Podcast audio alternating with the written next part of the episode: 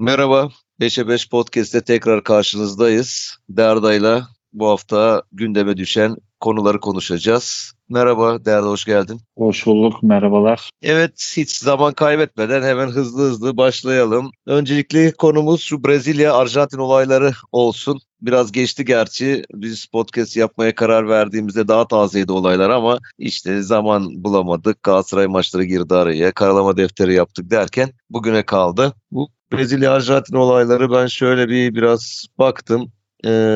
İşte Marakana'daki maç öncesi milli takımlar işte karşılaşıyorlar. Zaten bu iki ülke birbirine bayağı rekabeti olan maçlarında genellikle olay çıkmaya müsait maçlar oynanıyor. İki taraftar burada karşı karşıya geliyor. Yani şöyle karşı karşıya, yani karıştırmışlar. Aslında milli takımları ayrı yerlere koymaları lazım, taraftarları, ama bunları birlikte koymuşlar. Bir tane Brezilyalı taraftar geliyor, kocaman bir pankartı Arjantinlilerin bayrakların üzerine asmaya çalışıyor. Bunlar da tepkide bulunuyorlar. Daha sonra itiş kakış. Bir de bazı kaynaklara göre de milli marş yuhlanma falan olmuş herhalde. Arjantin milli marşının yuhlanması gibi. Onlar da karşılık verince birbirlerine giriyorlar. Yani bu işin zaten taraftar birbirine girse belki büyük olaylar olmayacak ama bir de içine polis girince işler rayından çıkıyor. İşte görüntüleri zaten bizi dinleyenlerin birçoğu görmüştür. Kanlar, revanlar içinde taraftarlar, sahaya atlayanlar, korkudan sahaya inenler oldu. Messi bu olayları görünce takım kaptanı olarak o dayanamıyor. Tribünlere müdahale etmeye çalışıyor. Kaleci, Arjantin kalecisi atlıyor, hatta polisin jopunu tutmaya falan çalışıyor. Böyle olaylar olunca Messi takımı sahadan çekiyor. Maç bayağı bir gecikmeli falan başlıyor. İşte maçında daha sonra maç öyle böyle olaylar yatışınca oynanıp hani Arjantin'de maçı kazanıyor abi. Senin görüşünü alayım, ben ne diyorsun olaylarla ilgili, senin yorumun nedir? Şimdi saat farkından ötürü işte maçı izleyemedik. Zaten işte sabah işe giderken haberimiz oldu. Öncelikle Arjantin'in kazanması hoşuma gitti. Yani Arjantin'i biliyorsun, iyi desteklerim. Ondan sonra genel kanı, mesela Metin Doğrucan, eski Sakaryaspor Başkanı da o olayların olduğu tribündeymiş. Onun da anlattığından ötürü Brezilya'da bir polis terörü yani çok sağlammış. Zaten aynı tribünde oturmaları çok saçma ve bununla bağlı. Yani zaten olaylara davetiye çıkması için hepsi var. İşte Messi polise çok gaddar davrandınız diyerek bir serzenişte bulunuyor. Bir kaptan olarak takımı çekmeye çalışıyor ki bu çok değerli bir olay. İşte Emiliano Martinez, kaleci, Brezilya polisinin üstüne atlıyor, tribünlere çıkıyor. Yani keşke olmasa dediğimiz olaylar oluyor bunlar, ama sırf yani Brezilya polisinin sert davranışları. Bunlar Derda daha önce de oluyor. Bu zaten maçtan sonra Arjantinli oyuncuların demeçleri var. Yani zaten diyor başka maçlarda da Brezilya polisi diyor bayağı sert davranıyordu diyor. Hani daha önce de buna benzer olaylar oldu ki diyor. Bir de abi bunlar Boca Juniors Fluminense maçı, bu Copa Libertadores maçı öncesinde de gene buna benzer mevzular çıkmış. Sonuçta gene bu iki takım, biri Brezilya, biri Arjantin'e ait takımlar. Yani burada Arjantinler polisi suçlamışlar. Hani dediğim gibi hep aynı olayların olduğuna dair. Hatta şöyle diyor, yani Brezilya polisi şey yapmış, yani işin daha da kötü tarafı bu taraftarlarla selfie çekmiş. Yani yere düşüren, işte bir tarafı kanayan taraftarları arkasına alaraktan selfie çekip sanki bir savaş kazanmış edasında, sanki büyük bir şey yapmış gibi fotoğraflar falan çekmiş. Bu daha da bayağı kızdırmış Arjantinlileri. İşte Messi diyor ailelerimiz oradaydı falan diye açıklama yapmış esas. Biz onları görünce diyor kadınlar var, çocuklar var falan diye bayağı üzüldük diyor. Messi'nin bu davranışta çok şey aldı. Takdir topladı yani daha sonra futbol kamuoyundan. Evet, kesinlikle. Bir de saha içinde işte Messi'nin iddiasına göre Rodrigo aynı zamanda Real Madrid oyuncusu, işte korkak diye bağırıyor. Saha içinde de biraz ortalık geriliyor. Bir de orada çok saçma bir şey olmuş. İşte o bölümde 15.000 Brezilyalı'nın arasında 5.000 tane de Arjantinli var. Muhtemelen işte aileleri filandır. Yani zaten bu dünya futbolunun en büyük rekabetlerinden birisi Brezilya Arjantin. Orada da insanları işte oturtmuşlar. Polisin de çok katı kötü müdahalesi, yani olmaması gereken şey, kadınların, çocukların olduğu bölümde işte yaralananlar var. Öyle yani, olmaması gereken işte birçok değişik söylenti var. Arjantin'in Dünya Kupası'nı kazanmasını kıskanıp çekemedikleri için, hani o çünkü orada bir dedik ya, bu iki ülke arasında bayağı bir yıllardan gelen bir rekabet var filan. Bu öfkelerini bu şekilde çıkarmak isteyen bazı kişiler olduğunu da söyleniyor gene işte bu polisler arasında filan. Evet, işte evet. En büyük hata yani iki tribünü yan yana getirmeyeceksin abi, ne olursa olsun. Kesinlikle yani bir de o sahada Maradona olsaydı bir 3. Dünya Savaşı çıkardı kesinlikle. Ya çünkü geçen işte o Copa Bakanı'nda da Boca Juniors taraftarlara polis plastik mermi atmış, biber gazı sıkmış üstüne. Yani oradan da o gerginliğin gelmesi zaten buna davetiye çıkarttı. Evet yani Maradona olsa, hani Emiliano Martinez çıkamadı tribüne, belki sadece Joko tuttu, polis değil de tuttu, ama Maradona oraya zıplardı o kısa boyuyla. O tribüne bir şekilde çıkardı. Orada da onun kavgasını görürdük yani, zamanında saha içinde yapmışlığı var. Tabii, o Portekiz döneminde atletik bir bağ maçı olması lazım. Evet aynen, işte o tekmelerine bir de o maçta tek atıp kaçıyor, işte ondan sonra bayağı bir ağır ceza aldı da bence bu noktada Brezilyalıların verilmiş sadakası varmış. Evet, oradan o zaman şuna geçeyim hemen. İkinci seçtiğim konu, ben yine Arjantin'den gidelim, devam edelim o bölgede. Yine o sosyal medyaya bayağı damga vurdu. Taraftar sayfalarında çok paylaşıldı, çok sempati topladı. Boca Juniors'lı bir çocuk diyor ya işte, finale gelmiş filan, ben buraya gelmek için PlayStation'ımı sattım, İşte babam motosikletini sattı filan diyor, hani bilet bulamadık ama diyor olsun diyor yani gibi. Bu bayağı yani sadece bizim ülkede değil, Bulgaristan'a filan da yani birçok yerde tabii izlenmiş. Bulgaristan'da da SSK Sofya taraftarı çocuğa PlayStation teklif etmişler. Yani tamam sana biz PlayStation gönderelim filan diye, kabul etmemiş. Bu kabul etmeyince tabii taraftarların en önemli sembollerinden atkı göndermişler, forma göndermişler. O da formaları giymiş, atkıyı takmış. Onunla da fotoğraflar çekmiş. Belki de böyle bir hani kardeş takımı olma şeyi bile başlayabilir yani. Yani Avrupa nerede, Arjantin nerede, hani Bulgaristan filan. Onların öyle bir durumları yoktu bildiğim kadarıyla, ama belki bu gibi olaylardan sonra aralarında, çünkü biliyorsun bu kardeşlik hep öyle başlar ya, en ufak bir şeyle takımlar arasında bir dostluk, kardeşlik havası başlar. Allah, uzun zamandır endüstriyel futbola bataklarına batmış dünya tribünleri için bile o müthiş bir şey oldu o çocuk yani, bir ilham verdi. Bir de o gözlerinde bir ışıltı yani, maşallah çok da tatlı, yakışıklı da kendisi. Çok da güzel oldu, onurlu bir davranış. Yani keşke böyle bu şeye de bilet bulup girebilselerdi ya da bir şekil girebilselerdi içeri. Ya bundan sonra girer zaten yani, Boca Juniors'ta ona bir şekilde artık maçlarda babasıyla onu en önemli maçlarda ona bilet sağlarlar. Bir şekilde girer artık, maskot olur o tribünlerde.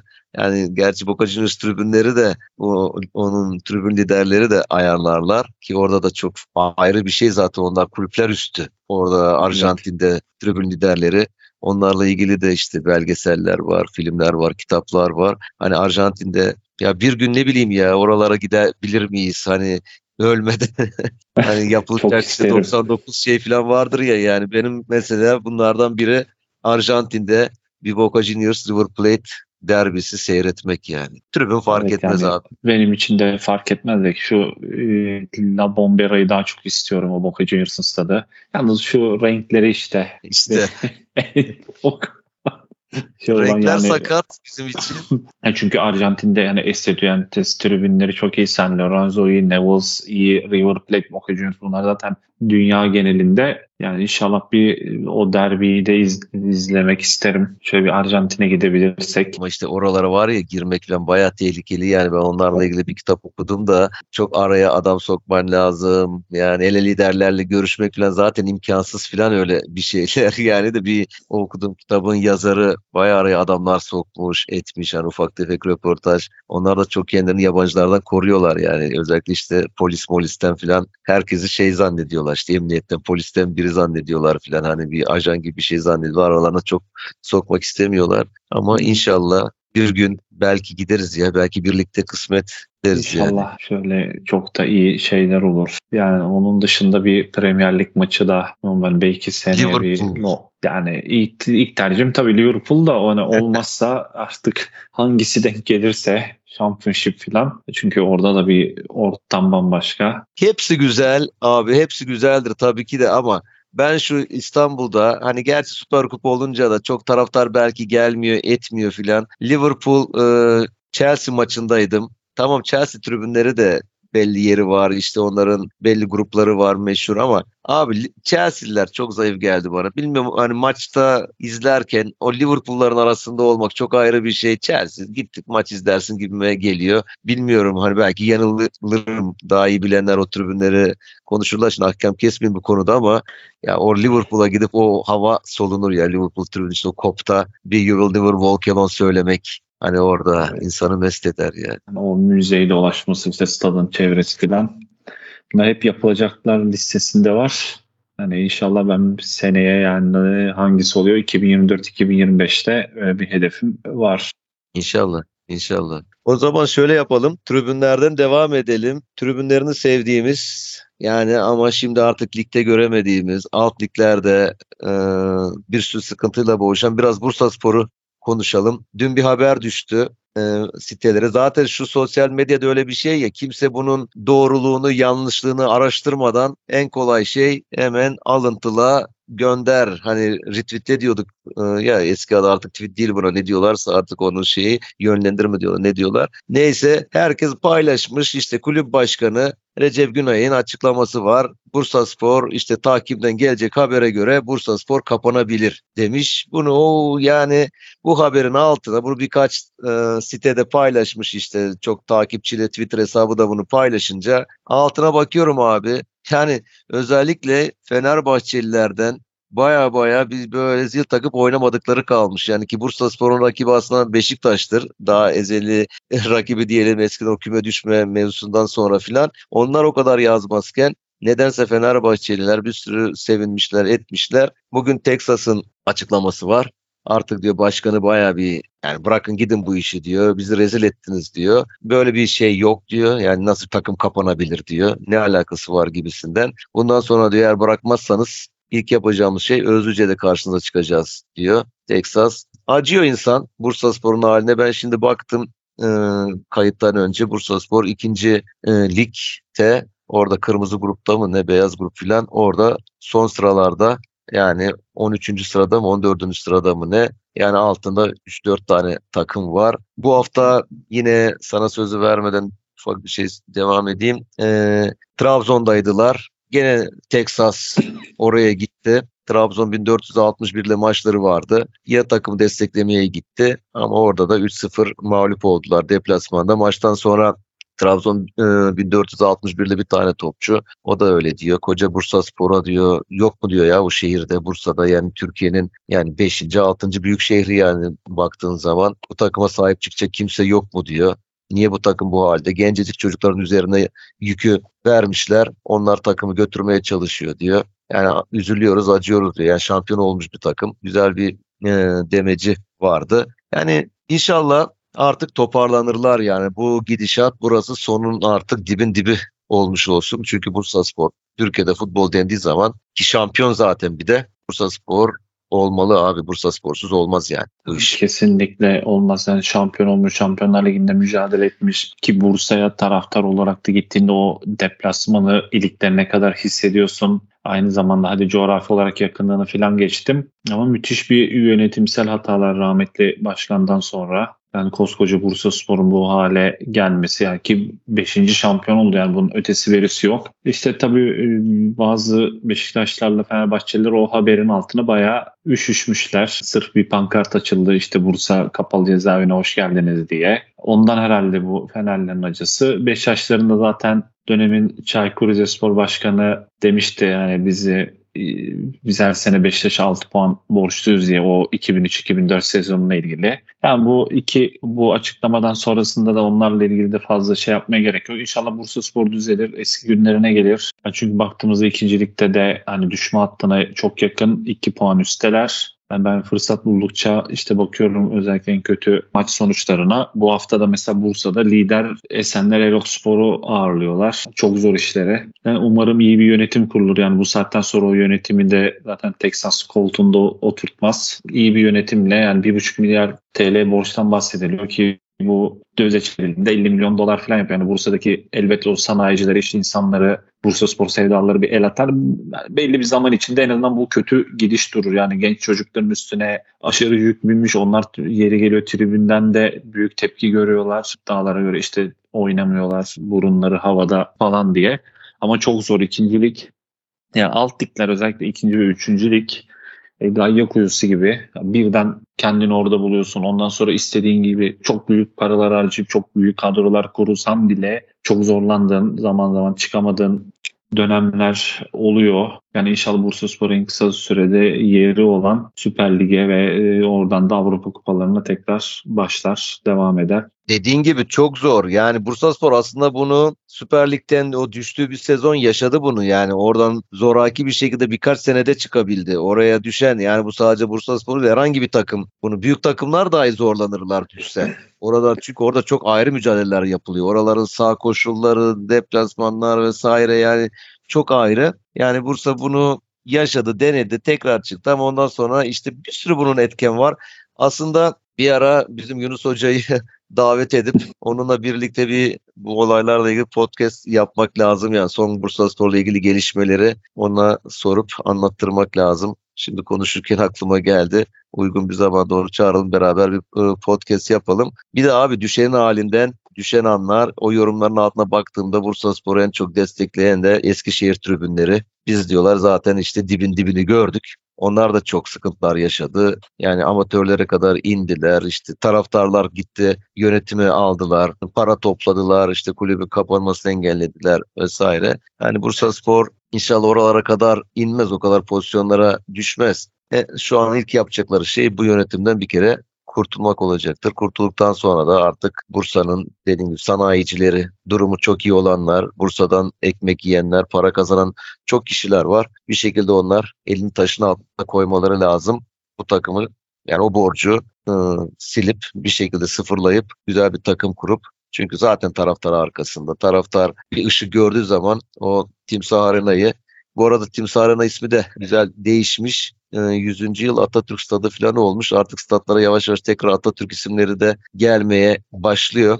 Eski stadın ismi de Bursa'da Atatürk Stadı'ydı zaten. Yani bu da güzel, sevindirici bir haber en azından Bursa taraflarında. O zaman devam edelim mi oradan? Senin ekleyeceğin konular var mı? Hep ben atıyorum konuları ortaya. Böyle bağlantılık diye. Seni beni yok da bu şey var. Yani milli takımdan biraz da iyi şeylerden konuşalım. Yani A milli takımımız Montella'yla belki çoğu kişinin beklemediği bir performans. Belki oyuncuların işte Kuntz'la bir iletişimsizliği mi ne oldu ama Montella geldi. Adana Demirspor'da da gördüğümüz o pivot santraforsuz, işte önde 3 tane hızlı ve sürekli yer değişen taktiğinle gayet güzel bir performans. İşte özellikle dünya üçüncüsü olmuş Urvaçistan deplasmanı galibiyeti, Almanya deplasmanındaki oyuna da galibiyete de bir şey diyemiyoruz. Ve en son Galler'de nihayet istediğimizi aldık. Aman biz çıktık diye bir şey olmadı. Yenik duruma düşmemize rağmen orada da gayet iyi bir mücadele ettik. Nihayetinde grup lideri olarak ve işte bir Avrupa Futbol Şampiyonası'na daha gideceğiz. Ya ellerinde sihirli değnek yok bunların ama abi nasıl olabiliyor? Yani tamamen siyah bir ortamdan, karanlık bir ortamdan bembeyaz bir havaya büründürüyor takımı ya. Yani insan hayretler içinde kalıyor. Yani artık o da teknik direktör, baktığın zaman hani diyorsun ki ne yapıyor? Evet. Yani bir de şey der işte Kuntz Portekiz'de oynanan o baraj maçında birden 3 defansa geçip Berkan'ı sola attı. İşte Montella bunu yapmadı. Ya yani bence kötü bir kadromuz yok. Oyuncularımız çok iyi. Alttan gelen jenerasyonumuz işte mesela Kenan Yıldız, hakikaten yolu bahtı açık olsun. Müthiş. Bence iyi bir iletişim kurdu hoca. Hani muhtemelen maç öncesi işte otelde mi, maç gecesi toplantılarda falan derdini iyi anlatmıştır. Hani buraya kadar geldik, buradan bırakmayalım diye. Ondan sonra da zaten iyi bir oyuncu grubumuz var. Onlar da gereğini yaptı sahada. Ve çok iyi oldu yani. Almanya'da oynanacak. Bence Alman tribünlerinden, yani Almanya'dan daha çok biz ev sahibi olacağız. Ki nitekim hazırlık maçında gördük işte.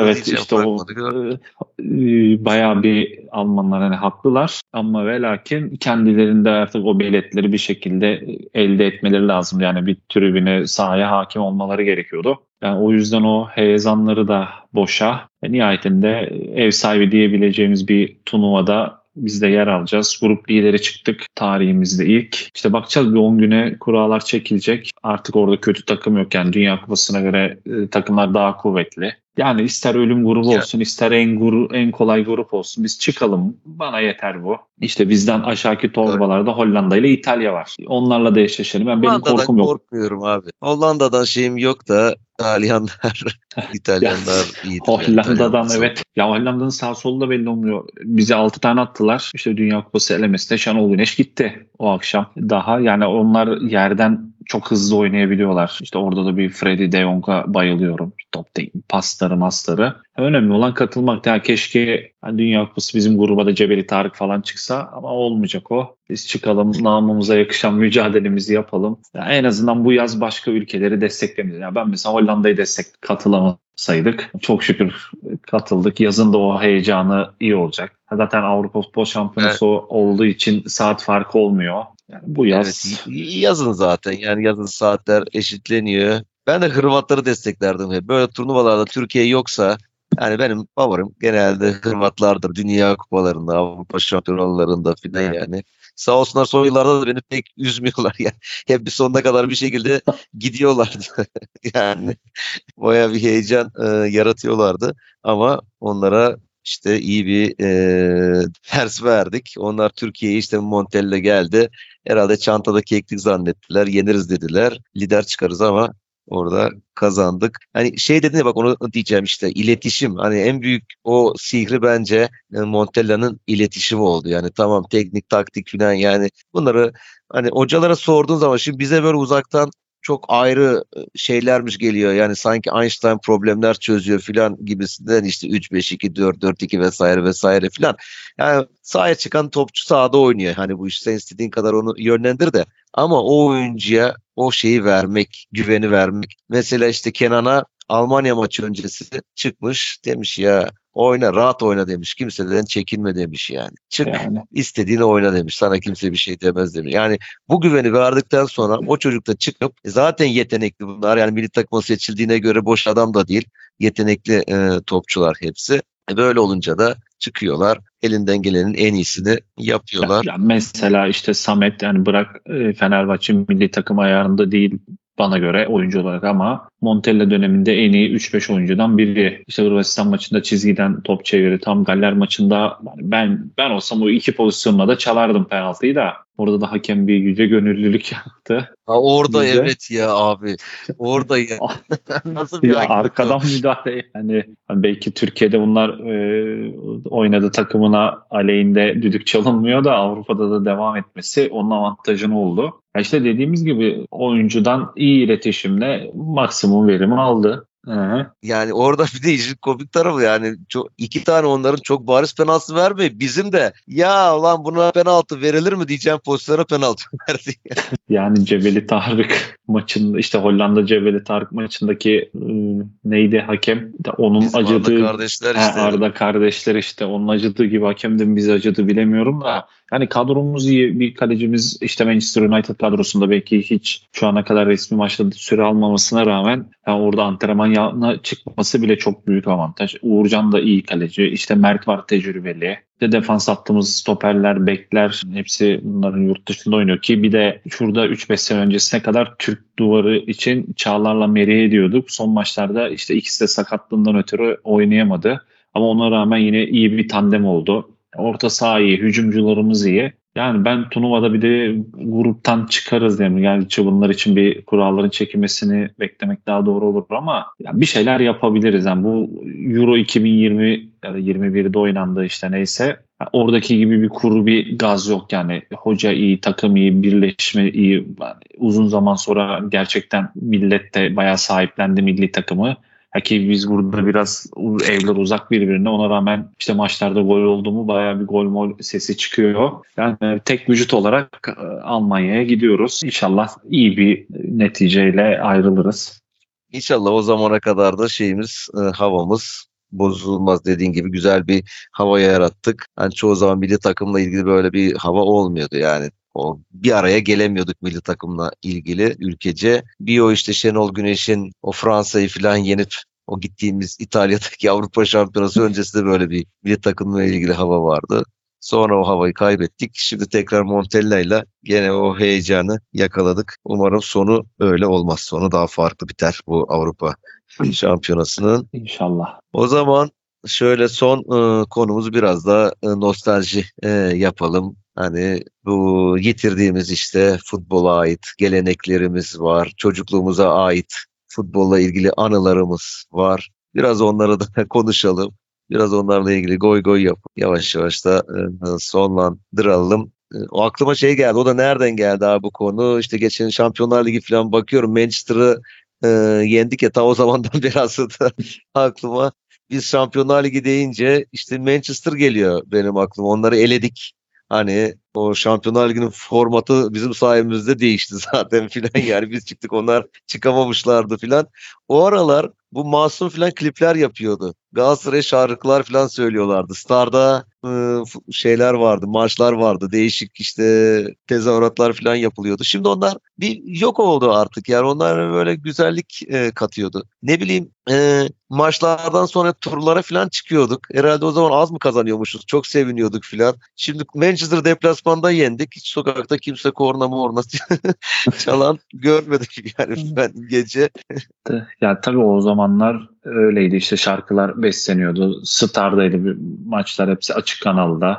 İşte daha o zaman küçük çocuk olduğumuz için ertesi gün okul var, ya hadi gündüz sen biraz uyu. İşte sabah uykusuz kalma. Yani o Manchester maçı 10 dakikada 2-0 oldu dediler. Hadi oğlum sen yat uyu. Tabii sonra bir mahalleden gol sesleri yükselince ben yine oturdum maçı izledim. Yani tabii o heyecan daha bir oluyordu. O işte şarkılarla, işte gündüz yok bilet sıralarını akşamdan girmeleri. Yani hatta o yeni açın sırasının işte otobüs, Mecidiyeköy'deki otobüs duraklarının arkasına kadar gitmiş o 3-3'ün rövanşında. Yani yine 93'te öyleydi. Mesela ben hatırlıyorum işte Konstru Kurul, işte Katowice, böyle takımları yenince aşağı iniyorduk. Avrupa duy sesimizi. İşte lig maçları da skor garanti alınırsa yeni açıkla böyle karşılıklı işte Avrupa duy sesimizi, işte kimle oynuyorsak işte bu Cimbom'un ayak sesleri, kendini kollasın falan diye.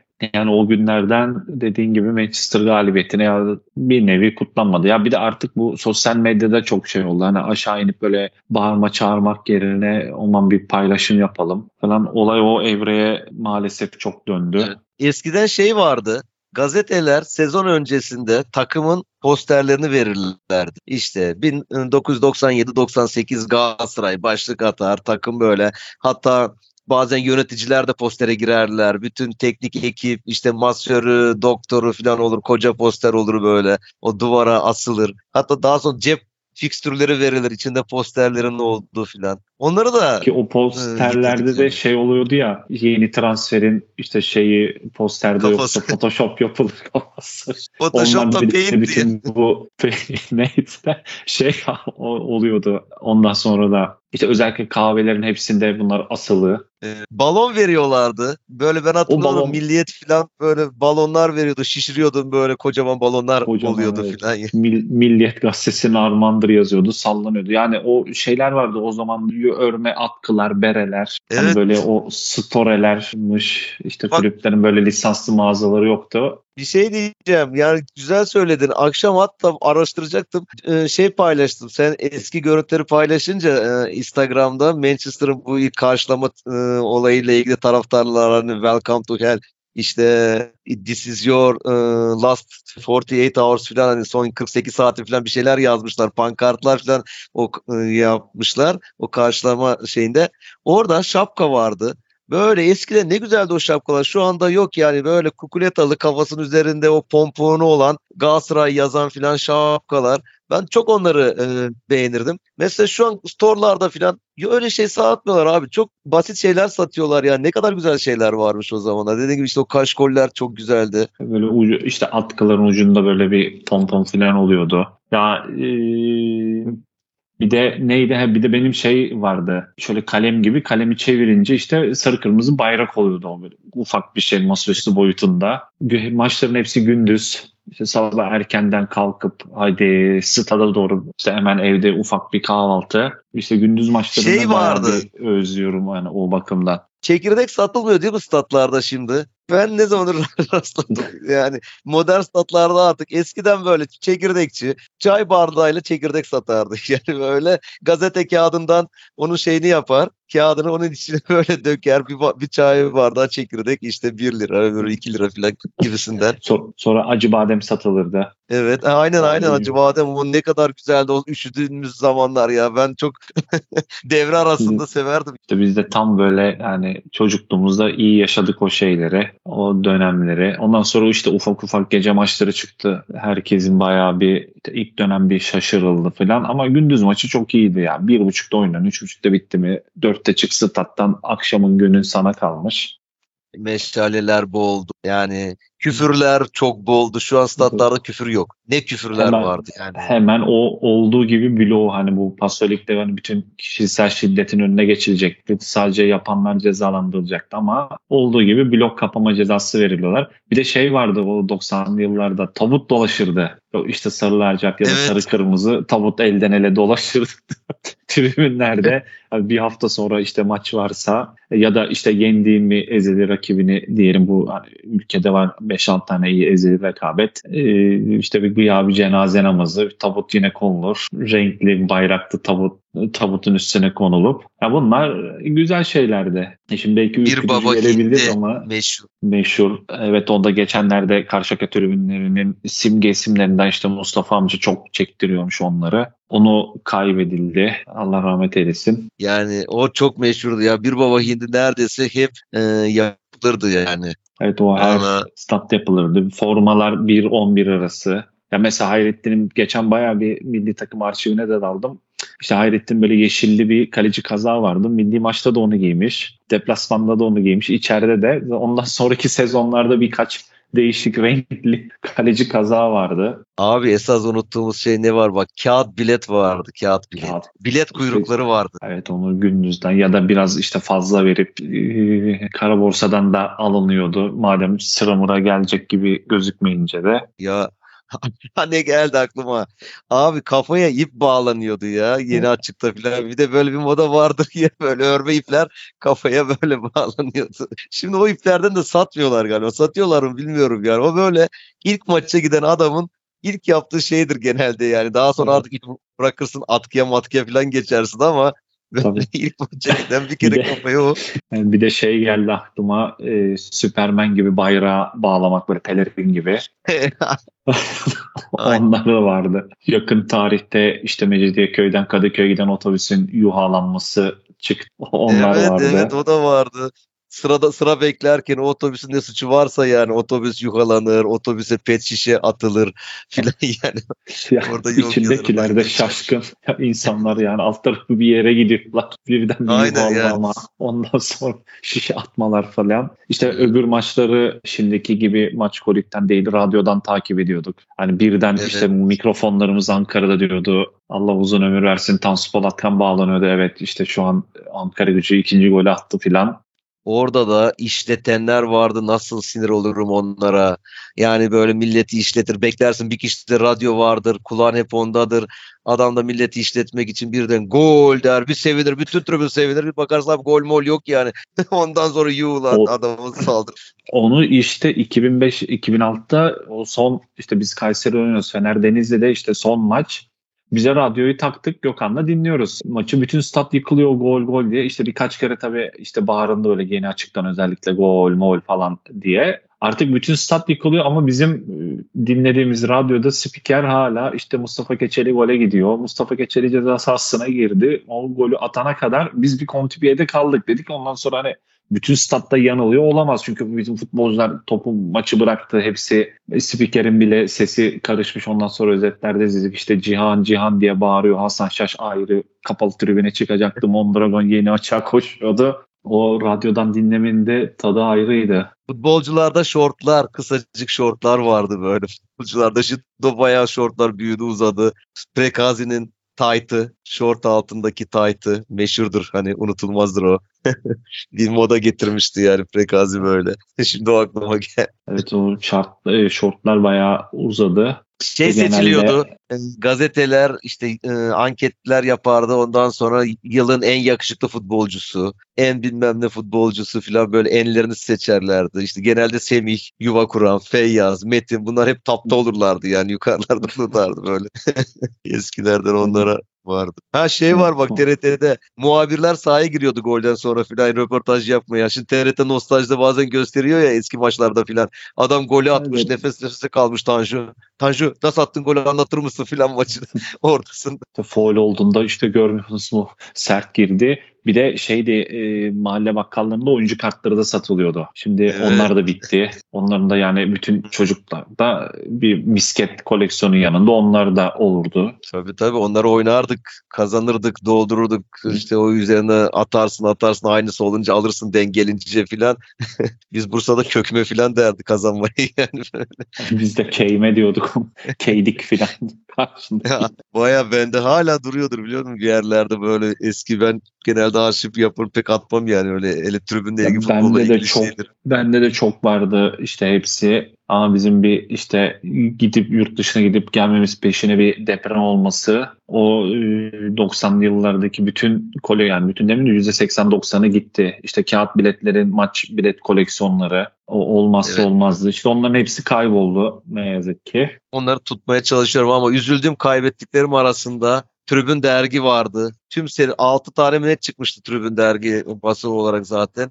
Hepsi elimdeydi. Hı-hı. Kime verdim? Niye verdim? Yani niye verdim, okumak için vermişimdir büyük ihtimal. Çok değerli benim için ama çok büyük ihtimal yakın bir arkadaşa verdim. Beni dinliyorsa, benim yakın arkadaşım olup bu podcast'te dergilerim ondaysa bana geri göndersin abi. Çok üzülüyorum aklıma geldikçe onlar ya. Çok benim için değerliydi yani tribün derginin o çıkan basılı 6 tane ya da 7 tane sayısı. Vallahi güzel şeylerdi. Hani geçmişten böyle futbolla ilgili başka işte ne vardı bak, maçları oynanırdı. Maçlar hani her televizyon kanalı bir kulüple anlaşıyordu. Havuz sistemi yoktu ya o zamanlar. İşte Anadolu takımının maçları genelde saat 12'de falan olurdu. Öyle okuldan sonra hafta sonu kalkarım. İşte saat zaten 10-11 gibi kalkarsın. Bir yemek yersin, maç seyredersin. İşte Kayseri, Galatasaray. Maç 12'de oynanır. Gündüz maçı falan yani. Onlar da güzeldi. Yani. Bizim antrenman vardı 10-11. İşte o zaman çıktık mı hemen çene suyu dolmuş atladık mı stadın önüne. Oradan da işte bakıyorsun koca ismi eşofmanlı çantalı çocuk. Hadi geç. İçeri yani bir şekilde girip maçı izliyorduk. Hatta o 12'de başlayan maçı Saffet'in bir golü vardı. Saffet Sancak'tan Fener'e 1-0 yemişti Kocaelispor. Tam ayağının üstünde uzak köşe iyi vurdu. O 12 maçlarında öyle bir ara bir geldi gitti. O maçları izlerdik. Ondan sonra abi tarafı, güzel tarafı da o. Hatta bak hatırlıyorum işte bu başbakanlık maçları olsun, işte cumhurbaşkanlığı olsun. Bazen gündüz oynanırdı yani Galatasaray Fener maçları ya da işte lig maçı olsun. Hani böyle şeyler. O maçları izleyip ben arkasından hava daha aydınlıkken sokağa çıkıp herkes maç evinde izlemiş tabii, o zaman daha şifreli yayın yok. Bu şeyler gelmemişti.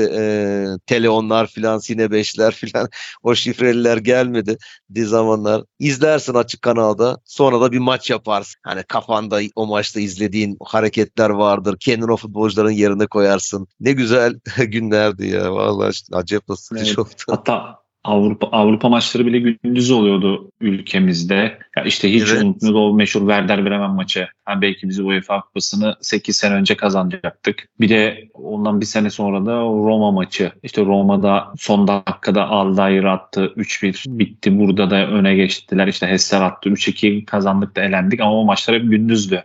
Yani bunları üzüldüğüm maçlarda yani eleyebilirdik. Okuldan çıkıp hatırlıyorum yani bak şu an gene gözümün önünde geldi. Evet. Sabahçıydık. Okuldan hemen çıkıp koşa koşa eve gidip işte maç izlemiştim yani. Onları iyi hatırlıyorum. Yani öğlenci olduğumda ben maç günleri hasta oluyordum. Yani en kötü kendimi kilitliyordum tuvalete. Ya benim midem kötü, gidemeyeceğim. ya da gol sesi çıkarsa mahalleden bir yerden teneffüste topladım tası tarağı, maç bitene kadar en azından kulakları çınlasın, ilkokul öğretmeni de onlara müsaade ediyordu.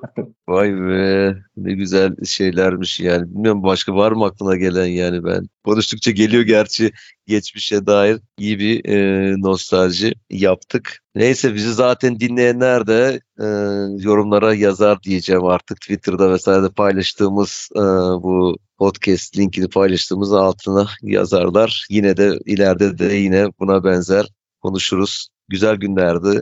Futbolun endüstriyelleşmediği, hani paranın çok içinde olmadığı, gene vardı tabii ki o zamanlar, parasız olmaz da, ama bu kadar her şeyin işte otomatikleşmediği, paranın girmediği dönemleriydi. Güzelmiş yani. O zaman yavaş yavaş kapatalım Derda. Kapatalım. Bir de o balçık gibi sahalar. Evet. Hani şimdi de birkaç tane stadyumdaki zemin harici hemen hemen aynı. Ama o dönemler tabii özellikle yağıştan sonra oyuncular genelde kayarak giderdi. Futbol topları ona göre şimdiki gibi yok. İşte topu vurduktan sonra top sağa sola dönmüyor. Direkt nereye gidecekse gidiyordu. Evet, güzeldi. Böyle iyi bir nostalji yaptık. Bir hafızamızı da yokladık. Aynen. O zaman ağzına sağlık abi. Yarın da Galatasaray'a başarılar dileyelim. İnşallah 3 puanla kapatırız yarını. Ya ben inanıyorum, güveniyorum. Rahatım da. Tabii o heyecan var yani, Şampiyonlar Ligi'nin oyunu. Nihayetinde rakip Manchester United, ama hani onların Everton'ı son hafta pazar günü işte 3-0 yenmeleri pek bir şey fayda etmedi. Çünkü eksikleri çok ve bir de onlar hani kazanamadığı zaman eğleneceklerini biliyorlar. O baskı, stres onlarda. Biz inşallah iyi oyunu, hani şu Bayern Münih'teki oynadığımız 2 maçı da referans alırsak, ki Kopenhag maçında son 5-10 dakikası baskılı başladı büyük tribün desteğinle de. İnşallah artık şu Bayern Münih maçlarındaki kaçırdığımız o puanları Manchester maçında alalım. Bayern Münih'te Kopenhag'ı yenerse avantaj bizde olacak. Artık son maçı da gruptan çıkmak için final tangosuna çıkacağız onlarla. İnşallah. Tamam, o zaman görüşmek üzere diyelim. Görüşmek üzere. İyi akşamlar. İyi akşamlar herkese.